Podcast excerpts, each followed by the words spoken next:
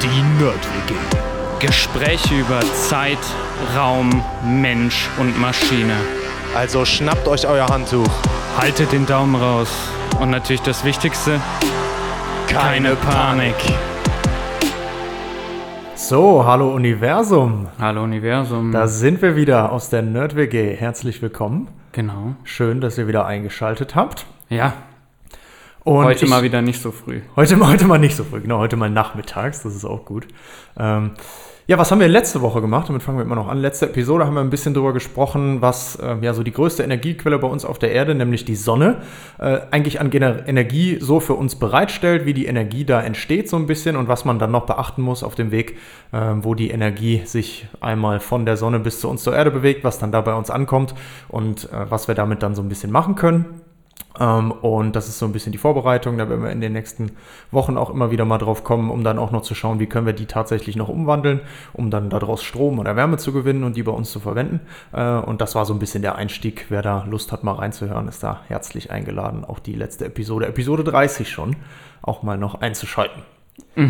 Und heute 31, 31. unterwegs, eigentlich 32, weil wir, äh, der Informatiker Ja. fängt ja bei Null an zu zählen. Ne? Äh, deswegen haben wir ja In auch Summe bei Null 32, gestartet. In- trotzdem Episode Nummer Genau, 31. 31. Äh, ja, und ich würde mal sagen, dann haben wir genug über die Vergangenheit gequatscht und springen direkt rein. Ja, wir sprechen heute auch wieder über Zukunft. ja, also das passt ja ist dann, doch ne? perfekt. Ja, Sehr genau. schön. Okay, ich habe dir zum Einstieg mal was mitgebracht. Mhm. Und ähm, ich glaube, dann kannst du wahrscheinlich auch schon ganz gut einschätzen, worum es gehen soll. Äh, es wird spannend, es wird ein Thema, was uns eigentlich schon lange begleitet und wo wir auch eine gewisse Faszination für haben. Und ich würde sagen, wir hören einfach mal rein. Ja. Ähm, genau. Space travel is hard and unforgiving. It's always been and always will be. It's going to be hard. There's a new chance of death. Going in a little can through deep space, it's a very harsh environment. We think you can come back, but nothing is certain. There are all sorts of challenges we will face on deep space missions communication delays, radiation protection, isolation of the crew. So it is not surprising that some would have us stay where we are. There's never going to be zero risk. When you're breaking the bonds of gravity, that's just part of the deal. And it is one of the great adventures of all time. That challenge is one that we're willing to accept. Man in his quest for knowledge cannot be deterred.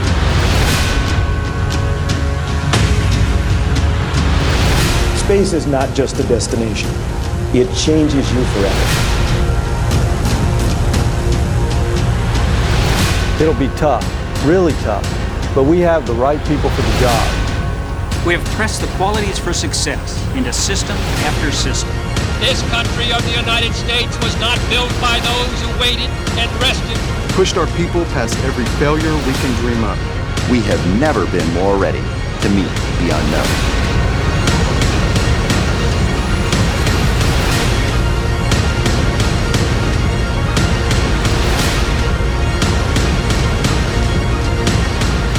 Artemis, we will once again explore beyond our world. And we will succeed.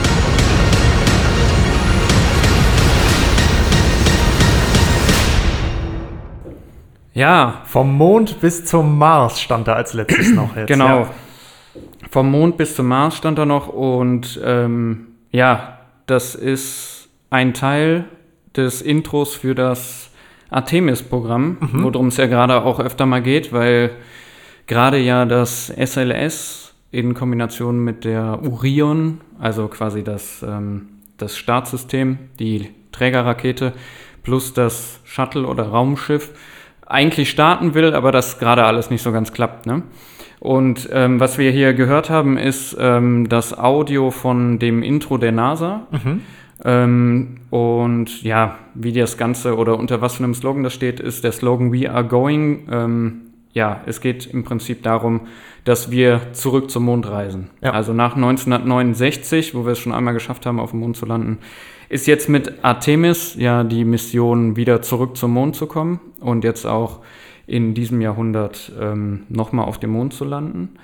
Ähm, das Video im Speziellen beschäftigt sich jetzt auch so ein bisschen natürlich mit den Gefahren und äh, mit den Herausforderungen ähm, ja, beim Reisen im Weltall, Weltall und generell auf so Missionen.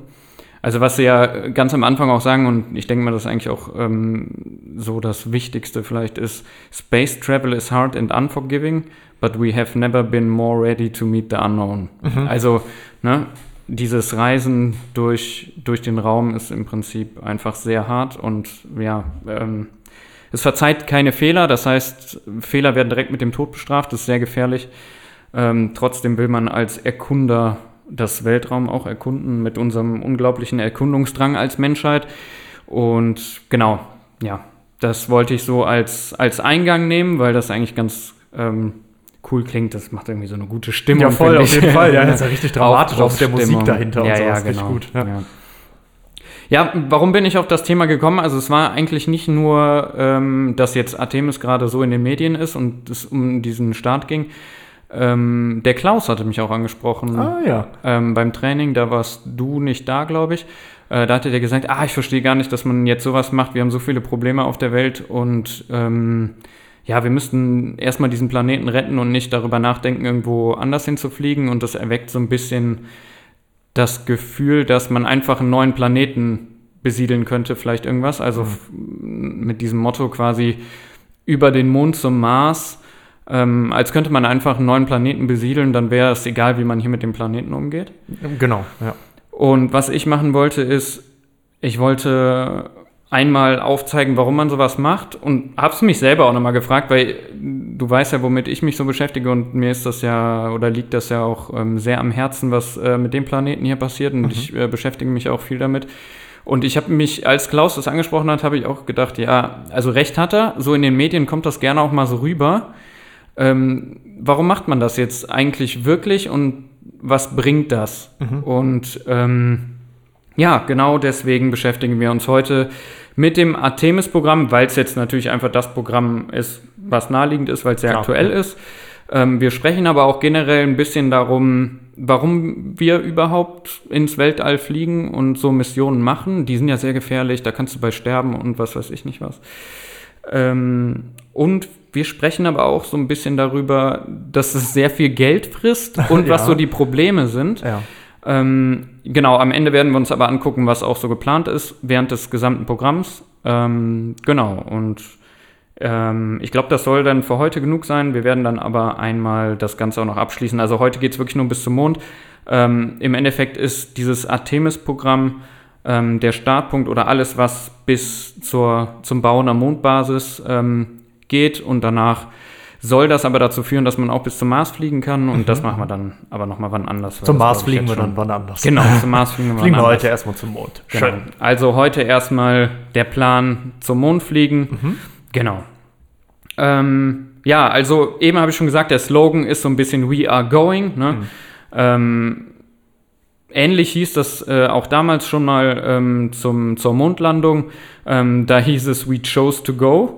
Okay. Ja, das war ja. 1969 dann. Ähm, was war das damals? Damals war das ja ein zur Schaustellen der technischen Überlegenheit des Westens und explizit der USA eigentlich. Ähm, ja, gegenüber ähm, der Sowjetunion. Das war ja wirklich wie so ein Wettrüsten technologischerseits. Ja. Ähm, wer schafft es jetzt zuerst? Und damals wurden keine Kosten und Mühen gescheut. Genau, also ja. Zeit vom Kalten Krieg halt, ne? Ja. Genau, genau. Also das, ähm, dieser Kalte Krieg wurde ja in vielen Bereichen ausgetragen. Ähm, da ging es tatsächlich nicht nur um ein Wettrüsten der Waffen, sondern auch da zum Beispiel auf technologischer Ebene. Ne? Ähm, Genau, wie ich gerade gesagt habe, es wurden damals keine Kosten und Mühen gescheut. Wir werden heute ein bisschen lernen, dass das heute nicht mehr so einfach ist. Mhm. Also du kannst jetzt nicht gerade einfach, ähm, ich sag mal, unendlich viel Budget bei der NASA in so ein Projekt reinpumpen, weil das deutlich schwerer ist als damals. Das hat natürlich auch immer damit zu tun, wer gerade Präsident in den USA ist und für wie wichtig der das ähm, hält. Wir machen das nachher einmal am Beispiel der, ähm, des Startsystems, also dieser Trägerrakete. Da kann man ganz gut sehen, wie sich sowas durchziehen kann durch den ganzen Entwicklungsprozess, Sachen verzögern kann. Ähm, ja, und was da alles so hintersteckt überhaupt ähm, die Entwicklung zu machen. Da ist ja auch viel Forschung dabei und dann aber auch nachher sowas zu entwickeln. Mhm. Genau. Das Erste, was ich aber gerne machen würde, ist, ähm, bevor man sowas anfängt, sollte man sich immer eigentlich ja erst die Frage stellen, warum mache ich sowas? Ja, stimmt. Und deswegen versuchen wir auch zuerst ähm, die Frage zu beantworten. Macht Sinn. Und es gibt eigentlich zwei Hauptpunkte. Und als ich das mir nochmal überlegt habe und auch so darüber nachgedacht habe, bin ich auf einen Vortrag gestoßen, auch von Elon Musk, der ähm, ein Update gegeben hat zum aktuellen Starship. Ich glaube, das war 2021, wenn ich das richtig im Kopf habe. Und der hat da auch diese Frage gestellt und wo er drauf gekommen ist und irgendwie gehe ich da zumindest teils äh, mit überein, ist, es gibt zwei Hauptpunkte und der eine Hauptpunkt ist Lebenserhaltung. Den halte ich für ein bisschen arrogant. In gewisser Art und Weise stimmt er trotzdem.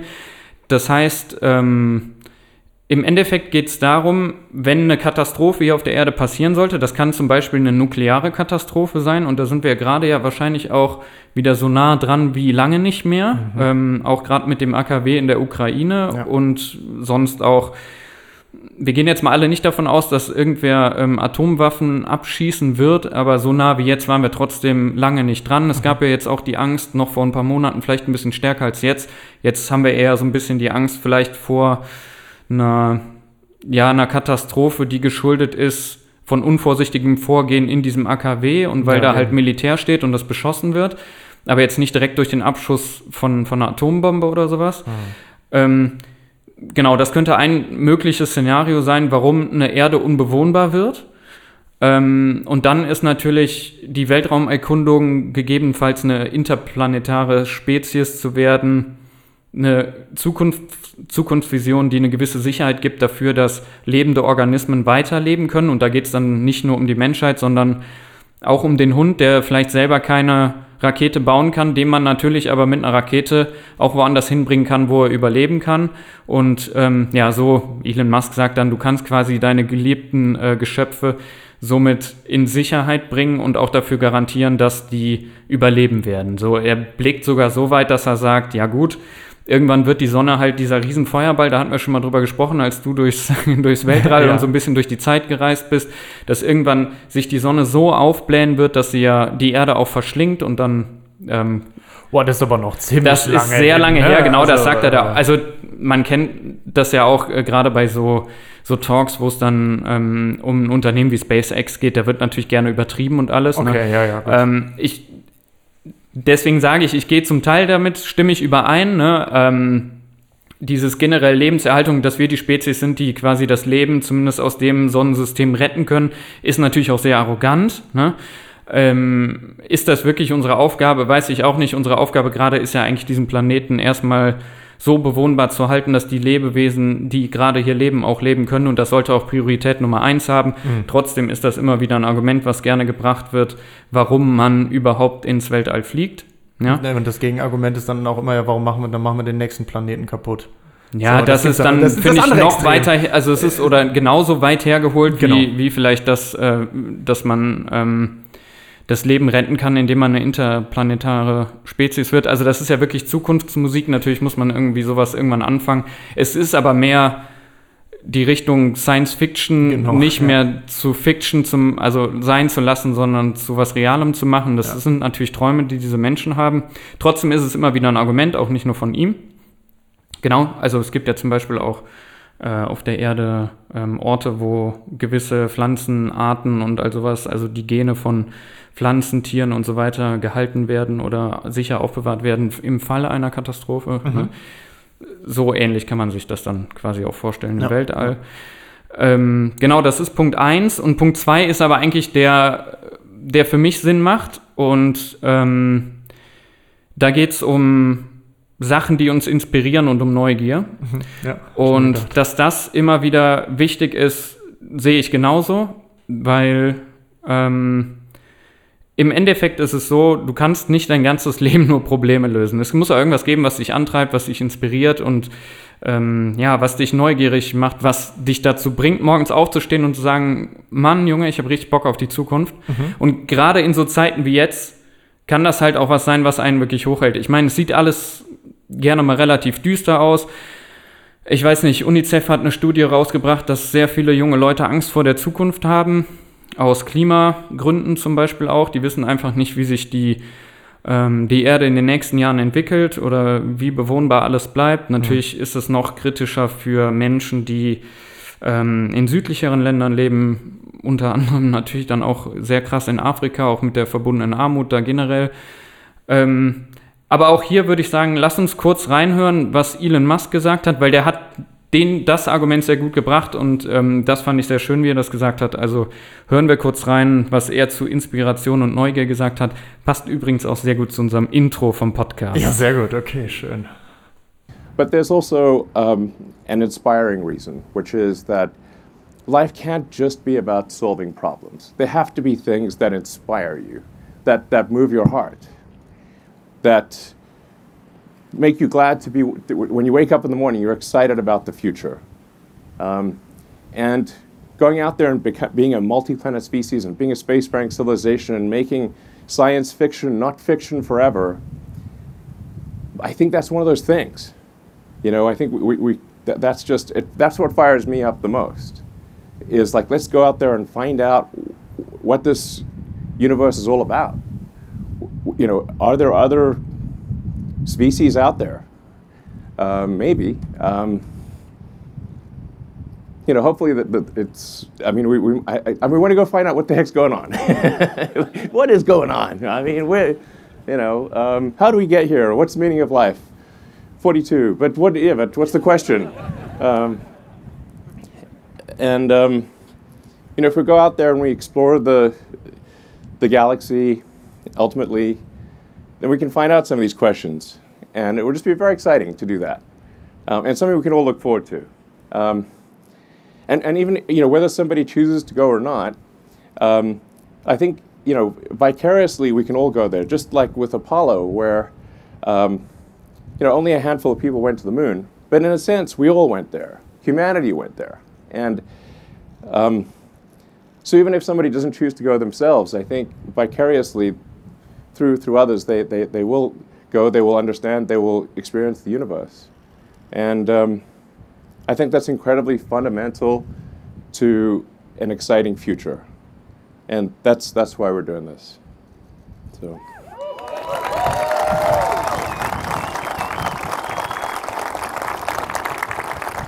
Schön, ja. Ja, genau, also was sagt er? Ähm, ja, das Leben, ich hatte es eben kurz schon mal gesagt, ähm, da habe ich ihn so indirekt zitiert, ähm, kann nicht nur daraus bestehen, Probleme zu lösen. Es muss auch Dinge geben, die dich inspirieren und die dein Herz berühren. Ja. Ne? Ähm, die dich dazu bringen, morgens aufzustehen und aufgeregt darüber zu sein, was die Zukunft bringt. Und da gehe ich vollkommen mit überein. Also es gibt auch Tage, wo ich mir denke, ey, eigentlich stehe ich nur auf, weil ich das und das wissen will. Ja. Weil sonst bräuchte ich nicht aufstehen. Also unsere Jobs sind interessant, ne? Aber ja. es ist auch nicht jeden Morgen so, dass man aufsteht und sich nur sagt, ja, okay, das, ich mache das, also ich stehe jetzt nur auf, um arbeiten zu gehen, weil ähm, ich da gewisse Sachen machen muss, ich dann mein Geld kriege und irgendwie vielleicht meine Freizeitaktivität machen kann. Mhm. Es muss auch Sachen geben, die dich tiefer berühren, also die, wo du nur Kuriosität für irgendwas hast und was dich einfach von Herzen so interessiert, dass du morgens aufstehst und so sagst, ey, krass, ich leg jetzt mal los. Ne? So, ich lese das jetzt einfach mal nach, ist mir egal, ich gucke mir das jetzt mal an. Das ist die Neugier, die eigentlich auch die ganze Menschheit halt vorantreibt. Ne? Genau, und das ist so ein bisschen dieses, ähm, dieses Abenteurer-Ding, was ja. damals vielleicht war, dass Leute sich in ein Schiff reingesetzt haben und geguckt haben, äh, gibt es noch einen anderen Kontinent? Einfach losgefahren sind. Ja, einfach losgefahren. Haben, genau, ja. genau, es gibt zum Beispiel bei indigenen Völkern, gab es damals ähm, Rituale, ähm, da sind Männer losgefahren ähm, über kleine Inselgruppen und haben zum Beispiel nur dafür gesorgt, dass gewisse Schmuckstücke, die aus Muscheln bestanden und ähm, ja, aus Sachen, die sie gefunden haben, wertvolle Steine und so, die waren dann zusammengeknüpft, mhm. Ähm, die die nur durch über den Ozean gefahren haben, von kleiner Insel zu kleiner Insel ähm, und quasi so diese Schmuckstücke ausgetauscht haben und immer ihren Namen auf der Insel gelassen haben, damit jemand über sie redet. Mhm. Und damit ihr Name nicht stirbt ja. quasi und sie, ähm, ja, sie halt als dieser Entdecker gelten, der überall bekannt ist und überall mal war und einfach nur um Abenteuer zu erleben. Der Abenteurer, der Reisende, so, Ja, das kennt man ja genau. auch aus, äh, ja, genau. Ja. Auch schon, gab es zu allen Zeiten, sowohl Geschichten über solche Leute als auch die Leute selber halt. Ne? Ja, genau. Und im Kleinen, ich meine, tun wir das ja, wenn wir in Urlaub fahren. Ne? Also man Ja, geht irgendwo Beispiel. hin, Ja, guckt sich mal ja. was an, weil man sagt, okay, da war ich noch nie, ich will das mal entdecken. Neugier. Ja, Ja. genau. Also es geht um diese Frage, was zur Hölle geht hier eigentlich vor? Warum sind wir hier? Was ist der Sinn des Lebens? Dann sagt er halt 42, ja. Ja. Also, aber was ist die Frage, so ungefähr? Ja, also man kennt es dann aus dem ähm, Per Anhalter durch die Galaxis. Genau. Ja. Genau. Ähm, Wo genau das auch so ein bisschen ja, scherzhaft halt ja, genau. dargestellt ist. Ne? Ja, ja. genau. So, so viel vielleicht zum Thema, warum machen wir sowas? Mhm. Äh, Hier geht es zum einen, wie gesagt, um vielleicht diesen sehr arroganten Glauben, dass äh, wir die Spezies sein können, die das Leben erhält, auch über längere Zeit. Ähm, und es geht um Inspiration und Neugier.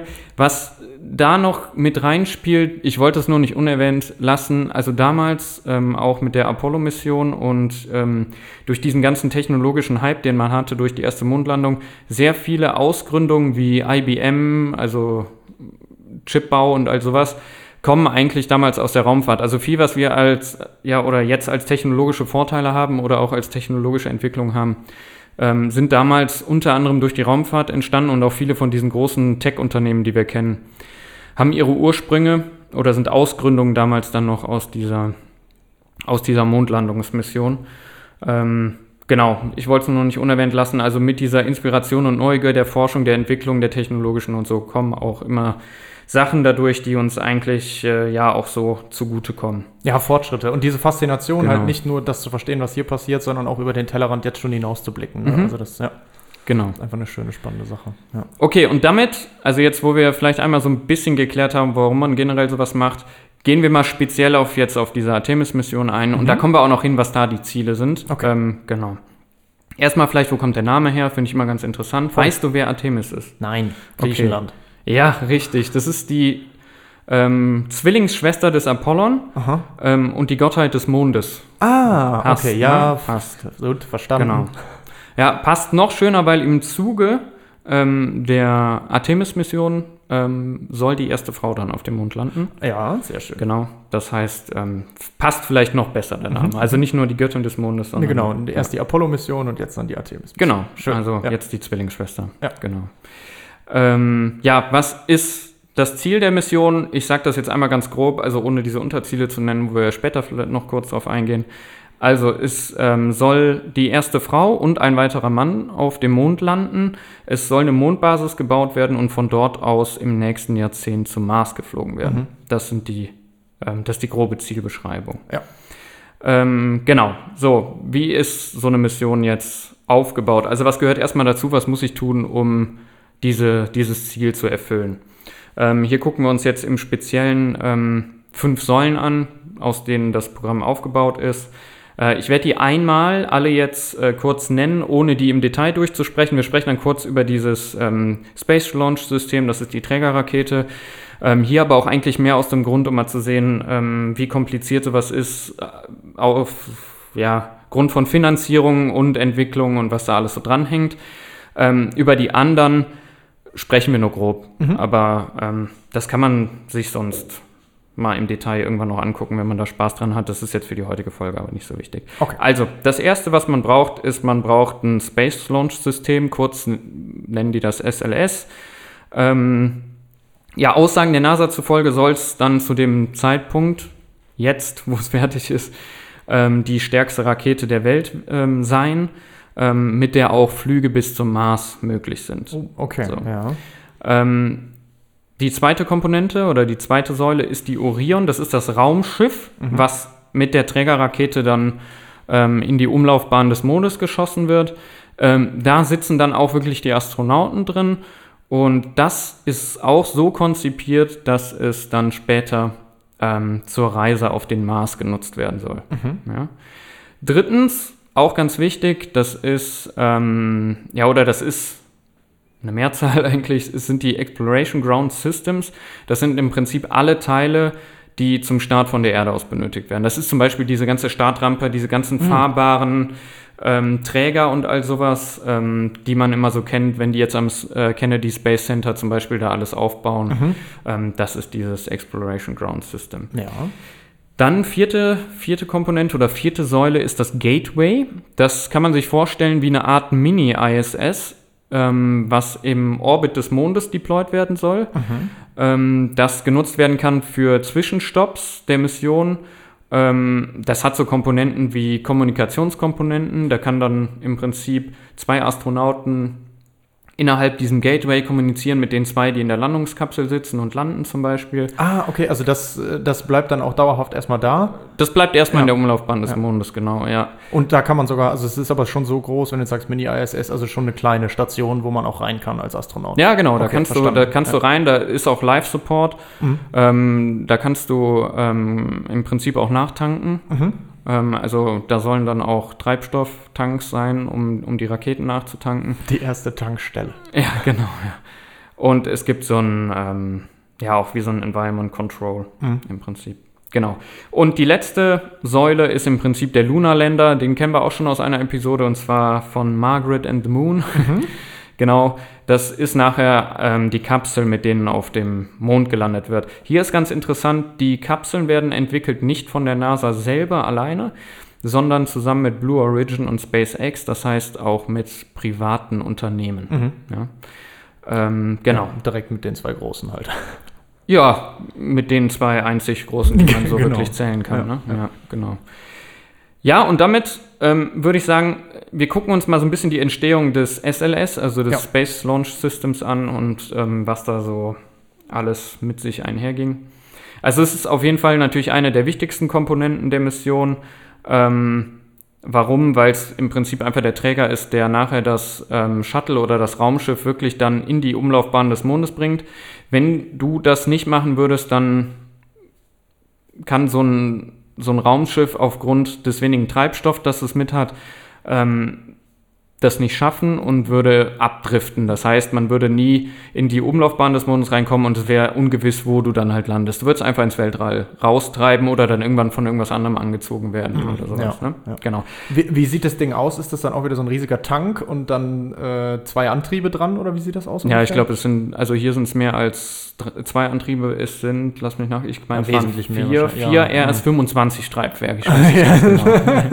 Okay. Nee, das sind im Prinzip ist das eine Weiterentwicklung der alten Treibwerke auch, Mhm. äh, Triebwerke, Treibwerke, Triebwerke auch von den Space Shuttles, die Ja. sind aber jetzt neu aufgesetzt worden. Okay, okay. Genau. Ja, das, Ähm, ist das, was, Stück. das ist das Bild, was man so im Kopf hat irgendwie. ne? Genau, das sieht auch, ja, das sieht jetzt nicht ganz so aus wie, wie bei dem Space Shuttle. Es sieht so ein bisschen au eher aus wie bei den Dingern von SpaceX auch. Das Mhm. heißt, es hat eher, oder bei den Russen, es hat eher so eine, so eine runde, längliche Form und nicht mehr wie damals, ähm, dass das Space Shuttle so da dran gehaftet war, Ja. sondern jetzt sitzt quasi die Orion oben auf. Ah ja, okay. Ja. Ja, spannend.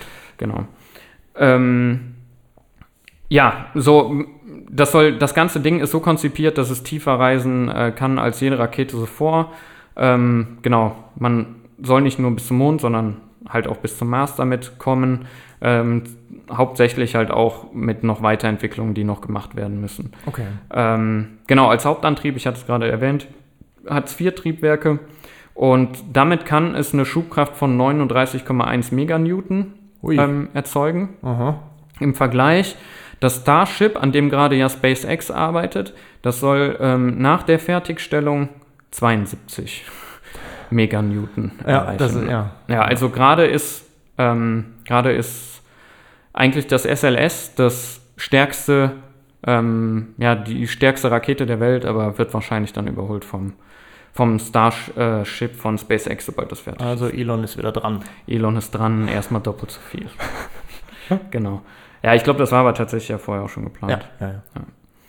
Ähm, genau, jetzt mal, weil du eben gefragt hast, so ein bisschen auch, wie man sich das vorstellen kann. Also Mhm. zusammengesetzt ist das SLS größer als die Freiheitsstatue, die hat 93 Meter. Ui. Das SLS, wenn es komplett zusammengebaut ist und ähm, im, am Kennedy Space Center steht, hat es 98 Meter und kann mit der Kraft, die es hat, 27 Tonnen Fracht in den Orbit des Mondes transportieren. Mhm. Also schon eine ganze Menge. Ja. Spätere Versionen, also ähm, auch im Verlaufe der Mission, sollen dann äh, doppelt so viel Last transportieren können. Ja.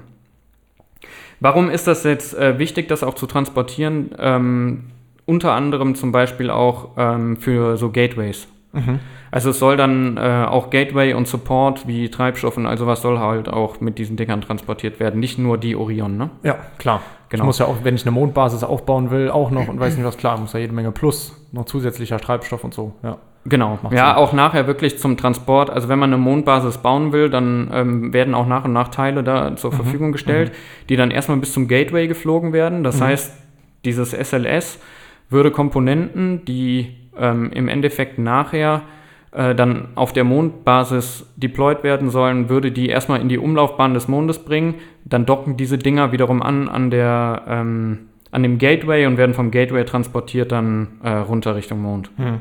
Ja, also das ist so, so das Ziel im Prinzip. Ähm, ja, so ein bisschen zum Geld, ne? Ähm, das Budget war eigentlich geplant mit 2 Milliarden Dollar Mhm. für den Bau der SLS. Ähm, bereits 2019, ja, und das war vor drei Jahren jetzt ungefähr, ähm, wurde ja das Budget schon um 33 Prozent überzogen. Stand 2021, dann hatte das Programm bereits 17 Milliarden Dollar verschlungen. Von zwei. ja, genau. Ja, nicht schlecht, ja. Ähm, Im Vergleich dazu, das kann man äh, nur mal dagegenlegen, zwischen das Forschungsbudget der NASA 2020, das waren 22,6 Milliarden. Ins- Das ganze Forschungsbudget. Das ganze Forschungsbudget, das ist ne? Ja. alles inklusive. Ne? Da ist jeder Wissenschaftler, der da arbeitet, mitbezahlt. Da sind sämtliche Experimente mitbezahlt und Ja. alles. Alle Entwicklungen. Ja? Ja. Äh, 22,6 Milliarden Dollar und 17 Milliarden Dollar hatte 2021 das, dieses Programm schon, Mhm. schon gefressen. Ne? Also das frisst eine Menge Geld. Ja, ist schon krass. Ja. Also ursprünglich wurde das SLS entwickelt eigentlich, ähm, nur jetzt um das dann nachher auch mal einordnen zu können, so ungefähr ab 2010. Ähm, das war eine Reaktion auf die Einstellung des oder kommende Einstellung des Space Shuttle Programms. Ähm, bereits George W. Bush hat aber 2006 ähm, in seinem Constellation-Programm ähm, angekündigt, dass man den Mond und den Mars besiedeln will. Also die Gedanken sind schon älter. Ähm, ja, der Slogan da war so ein bisschen The next step in fulfilling our destiny as explorers. Also dieser wirklich Mhm. der Abenteurergedanke hier im Vordergrund. Ja. Ähm, aus diesem Programm ist dann auch im Laufe das Artemis-Programm entstanden. Ah ja, okay. Ja, das wurde im Prinzip einfach nur umge umbenannt dann zu dem Artemis-Programm. Also weil Artemis ja, ja, oder als Teil ist, das Artemis ist dann ein- eher ein Teil von diesem Constellation-Programm. Mhm.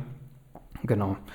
Ähm, ja, jetzt war das Problem, dass die NASA aber leider einfach zu viel Zeit und zu viel Geld gebraucht hat. Und was dann passiert, Barack Obama als nächster Präsident hat dann die Arbeit erstmal wieder eingestampft und hat gesagt, okay, das Einzige, was ich noch finanziere, weil es auch teilweise fremdfinanziert wird über die ähm, privaten Unternehmen, ist die Arbeit an der Orion.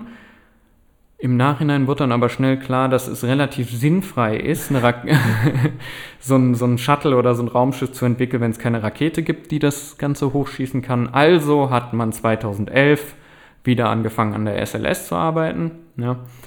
Und ähm, ab dann bekam das ganze Ding auch wirklich den Namen SLS. Okay. Also vorher hieß es noch anders.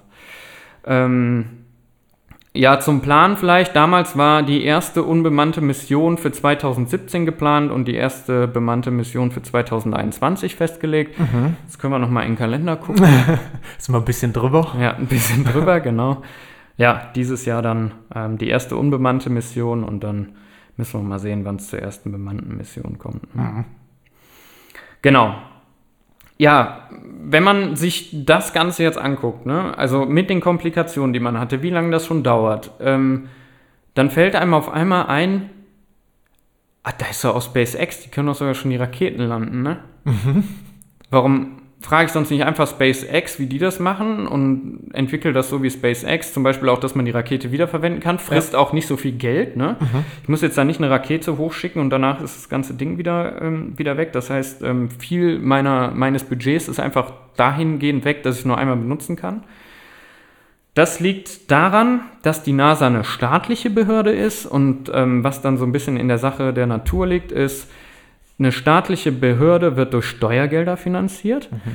Und wenn man dann so ein Projekt hat, dann muss jeder Cent, den die NASA dafür ausgibt, vor dem Aufsichtsrat gerechtfertigt werden. So, und das heißt im Prinzip, dass alle Kosten vor Projektbeginn vorkalkuliert und bewilligt werden müssen.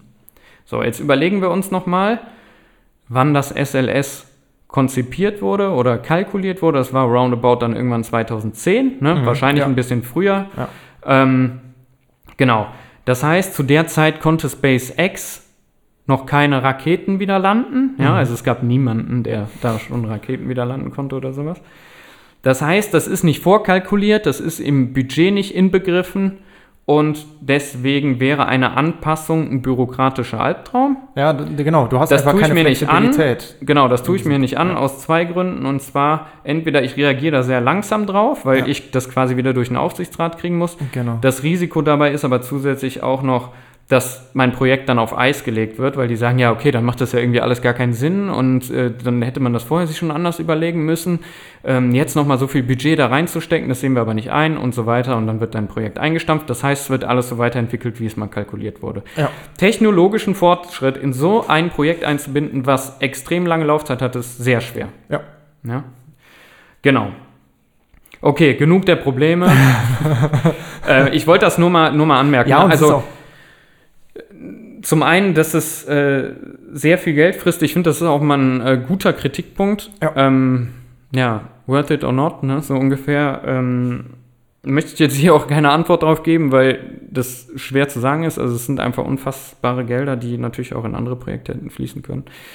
Ähm, ich würde die Komponente rauslassen für uns jetzt hier. Da muss sich jeder selber Gedanken drüber machen, was er darüber denkt. Aber ähm, ja, ich für mich nehme diesen Inspirationsgedanken dann immer gerne mit und muss da auch ganz ehrlich zugeben, dass das mit Fragen zu tun hat, die ich mir selber stelle, die natürlich irgendwo philosophischer Natur sind, aber äh, die mir einen solchen Mehrwert geben, weil ähm, das wirklich Sachen sind, wegen denen ich morgens aufstehe und wegen vielen anderen Sachen würde ich morgens sonst nicht aufstehen. Wer das nicht hat, für den ist das wahrscheinlich noch schwerer zu begreifen, dass da so viel Geld reingesteckt wird. Ja, aber da ist einfach eine Faszination, ne? Und die treibt einen halt dann voran. Ja. Und Und, es ich glaube, wir wären als Menschheit auch im positiven Sinne nicht da, wo wir jetzt sind, wenn wir nicht so neugierig wären. Wenn wir nicht so neugierig wären und wenn auch nicht verschiedene Leute für verschiedene Sachen eine Faszination hätten und so halt Genau. auch verschiedene Sachen vorangehen. Ja. Also das, ja, natürlich auch noch dazu. Okay, weg von dem Problem vom Geld. Wie kehrt die NASA jetzt zum Mond zurück? Ja. Das ist eine interessante Frage. Aktuell sind drei Missionen zum Mond geplant. Artemis 1 bis 3. Diese sind Teil des Moon to Mars Program. Das ist dieses Constellation-Programm, Ja, was vorher war, wird dann umbenannt. Aber heute nur zum Mond. Genau, heute nur zum Mond, die Reise zum Ja. Mars später. Ja. Angefangen mit Artemis 1, das ist das, was wir jetzt auch in den Medien kennengelernt haben. Mhm. Ähm, da gehen wir vielleicht sonst auch nochmal extra auf die Probleme ein, ähm, die da aufgetreten sind.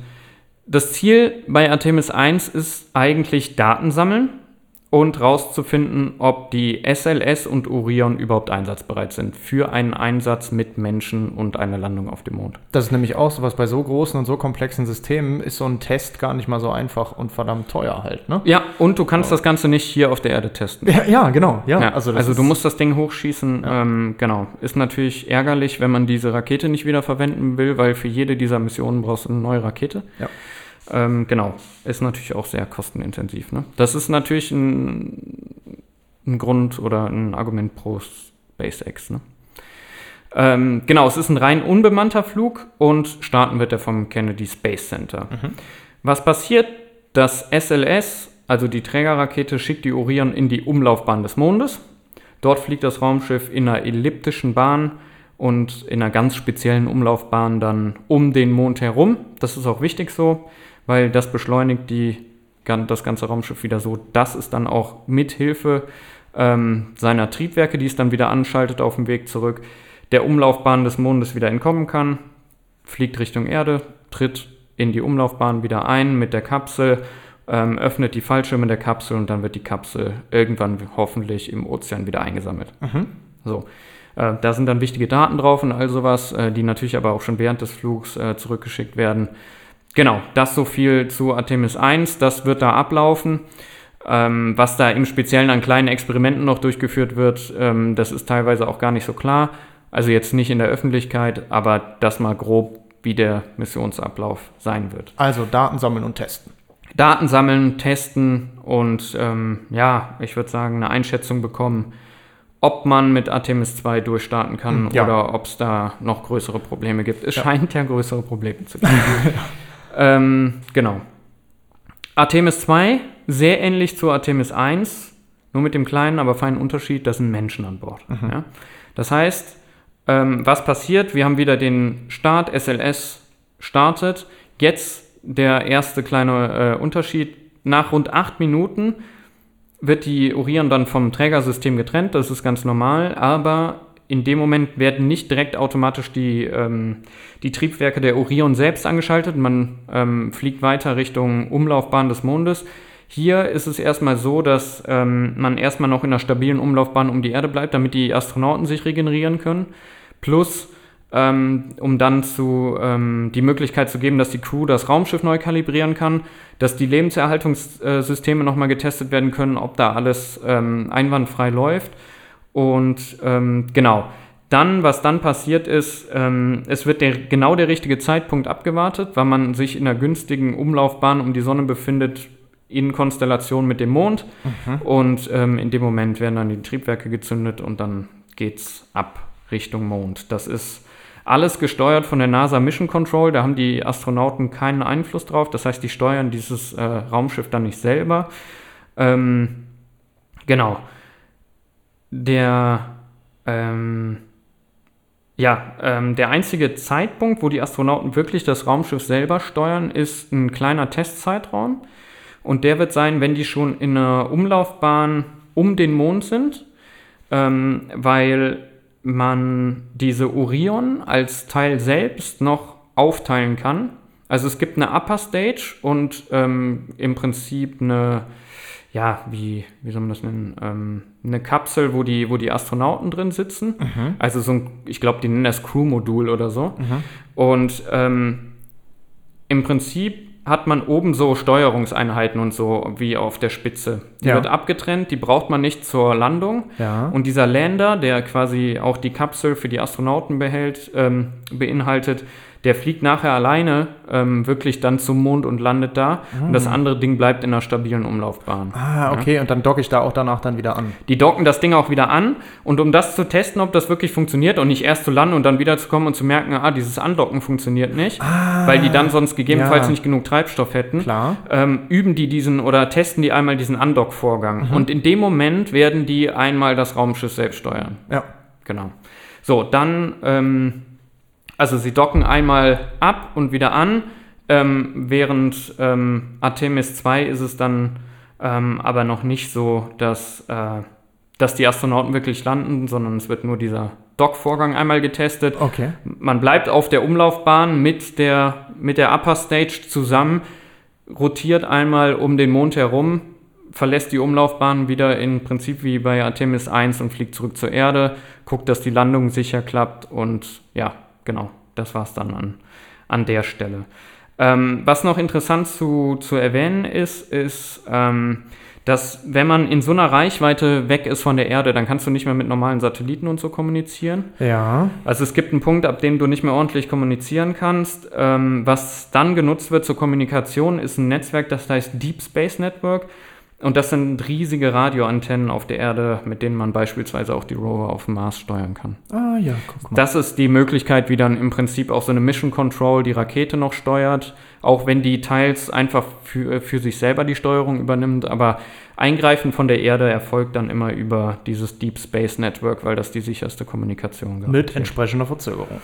Mit entsprechender. Ja, gut, äh, bis zum Mond ist jetzt nicht so kritisch, nur zum Mars hin. Ja, zum Mond waren irgendwie kritisch. 1,3 Sekunden oder sowas, glaube ich, ne? Ja, Bisschen mehr. zum Mars sind es dann irgendwie 20 Minuten, ne? Oder so. Ja, mehr auf jeden Fall. Ja, ja. Ja. ja. So, und dann nach Artemis 2, wenn da alles gut gelaufen ist, ähm, dann kommt es zu dem großen Moment, wo wir wahrscheinlich dann alle drauf gewartet haben. Artemis 3 ist die Mission mit Mondlandung, also die Mondlandung 2.0.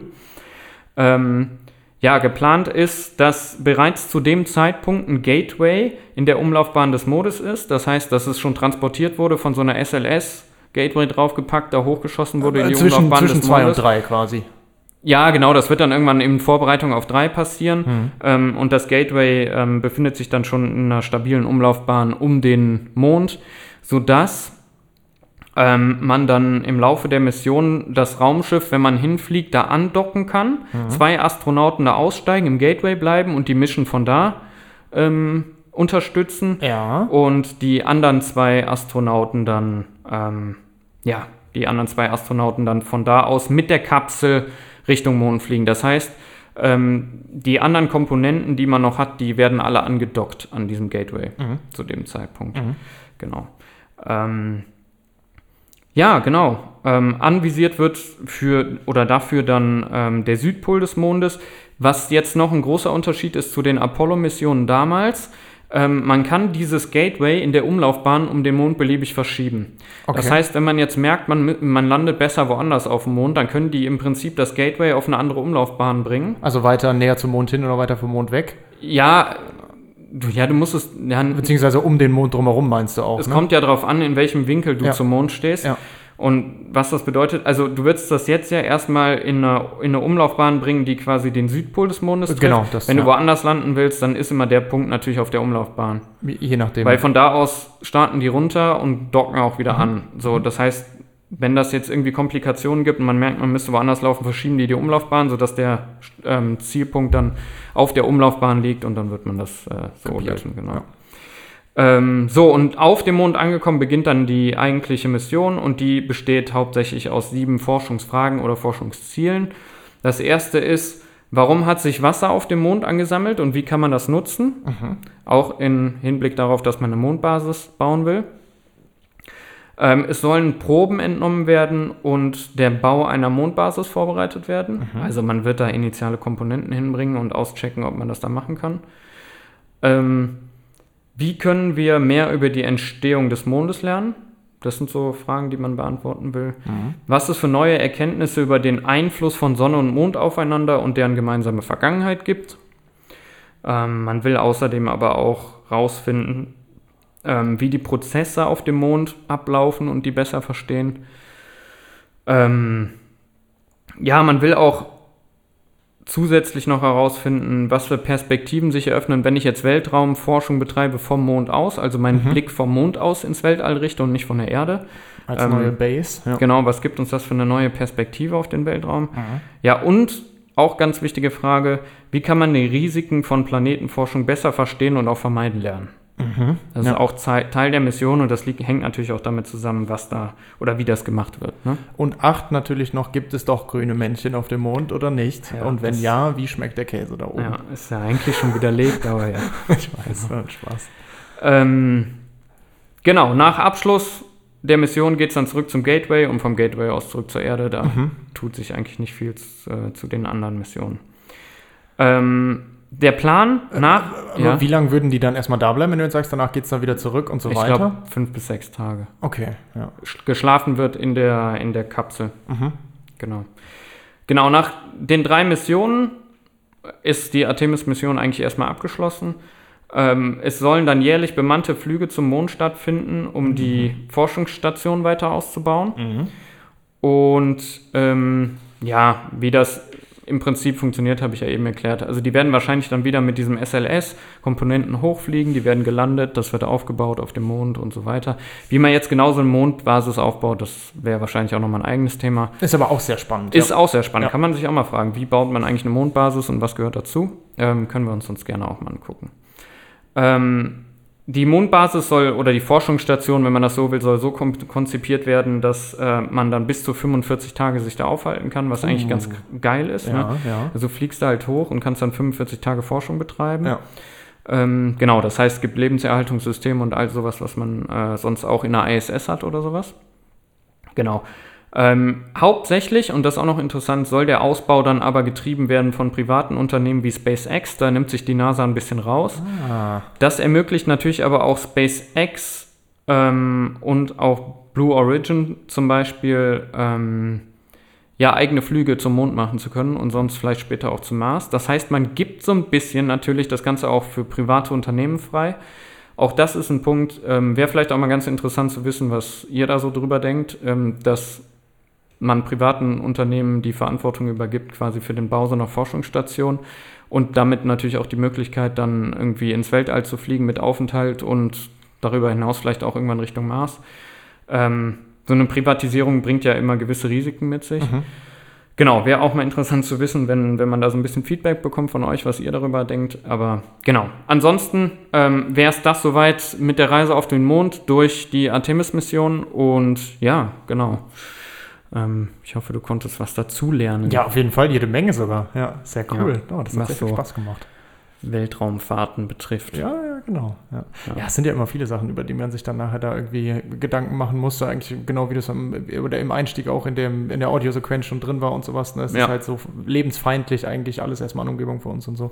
Und dementsprechend. Aber ich finde auch, diese Faszination ist einfach, äh, ja, es ist einfach unglaublich spannend und auch einfach da weiter hinaus zu gucken und weiter zu sehen, was können wir noch, können wir noch machen und was, was bietet uns das alles für Möglichkeiten. Ich Ja, denke dann auch zum genau. Beispiel an Materialien, die man in der Schwerelosigkeit plötzlich herstellen kann, die man sonst überhaupt nicht fertigen könnte, die dann viel besser werden und Mhm. all solche Sachen. Was ja alles auch, was ja auf der ISS auch erforscht wird und so, wo wir noch viel mehr Möglichkeiten haben, wenn wir tatsächlich auch Ja. auf dem Mond so eine, so eine Basis noch hätten. Absolut. Und äh, dementsprechend finde ich auch sehr, sehr spannend und sehr, sehr cool, dass du das mitgebracht hast heute. Vielen, vielen Dank.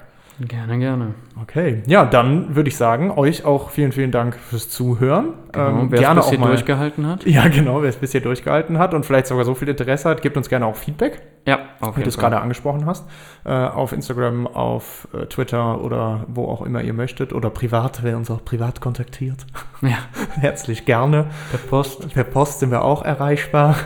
Aber denkt an die Zeitverzögerung. Ja. So, äh, und in dem Sinne würde ich mal sagen, Abschalten. abschalten.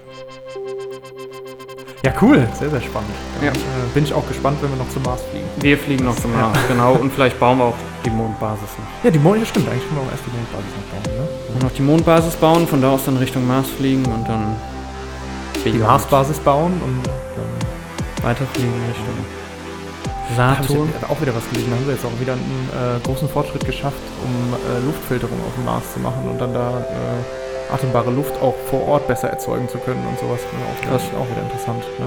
Also und da merkt man auch, da geht es ja überall voran. Und, und diese Kommerzialisierung, wo du das jetzt gar gefragt hast, finde ich auch total spannend. Also das Mhm. ist ja auch so ein Ding, da viel mehr Flexibilität, es fließt dann viel mehr Geld an manchen Stellen äh, und du kannst ja, halt und du bist halt, wie gesagt, reagieren. nicht ja, abhängig von Steuergeldern und im genau. Aufsichtsrat. Und ne? von diesen komplizierten Prozessen halt, genau, also diesen äh, bürokratischen Prozessen, die, da, Ja. dahinter stehen. Ja. Gleichzeitig ist dann nachher halt die Frage, ähm, ja, an was denken die alles bei Forschung? Bei diesen Sachen ist man sich irgendwie immer sicher, dass da so viele Leute überall mit drüber gucken, dass das auf jeden Fall alles funktioniert. Gerade bei so einem Thema ist dann halt, ja. Ja, ich glaube erstmal nicht, dass äh, zwingend auch so eine NASA oder ESA, jetzt hier das Artemis ist ja auch eine Kooperation zwischen NASA und ESA, man hört dann immer NASA, vielleicht hätte ich das noch erwähnen sollen, aber die ESA hängt genauso mit drin. Ähm, die ja, machen das nur nicht immer so groß wie so eine NASA. Es ist halt sehr amerikanisch natürlich dann. Ja. Aber ähm, ja, im Endeffekt werden die wahrscheinlich, was gerade was Forschungszwecke nicht da rausgehen, weil das halt auch die, äh, ja, eher die Forschungsinstitute sind. Ne? Also in SpaceX ist so lange an Forschung interessiert, wie die ähm, wirtschaftlich was davon haben. Ja, genau. Stimmt.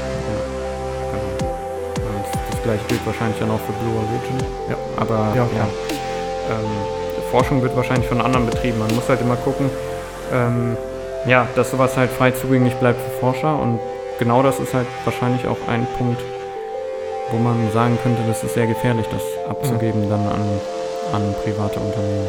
Ja, sorry. Habe ich mich jetzt im, im Detail auch nicht mit beschäftigt. Ja, alles gut, mal gucken. Aber ist super spannend, also Ja, ja, sollte genau, man auf genau. jeden Fall mal drüber nachdenken und ähm, ja, auch mal überlegen, was das so mit sich bringt. Deswegen wäre ich mal gespannt, ob hier irgendeiner eine Meinung zu hat. So, und in diesem Sinne, macht euch mal eine Meinung, meldet euch, abschalten. In diesem Sinne, eigene Meinung ist nicht schlimmer. So. Abschalten.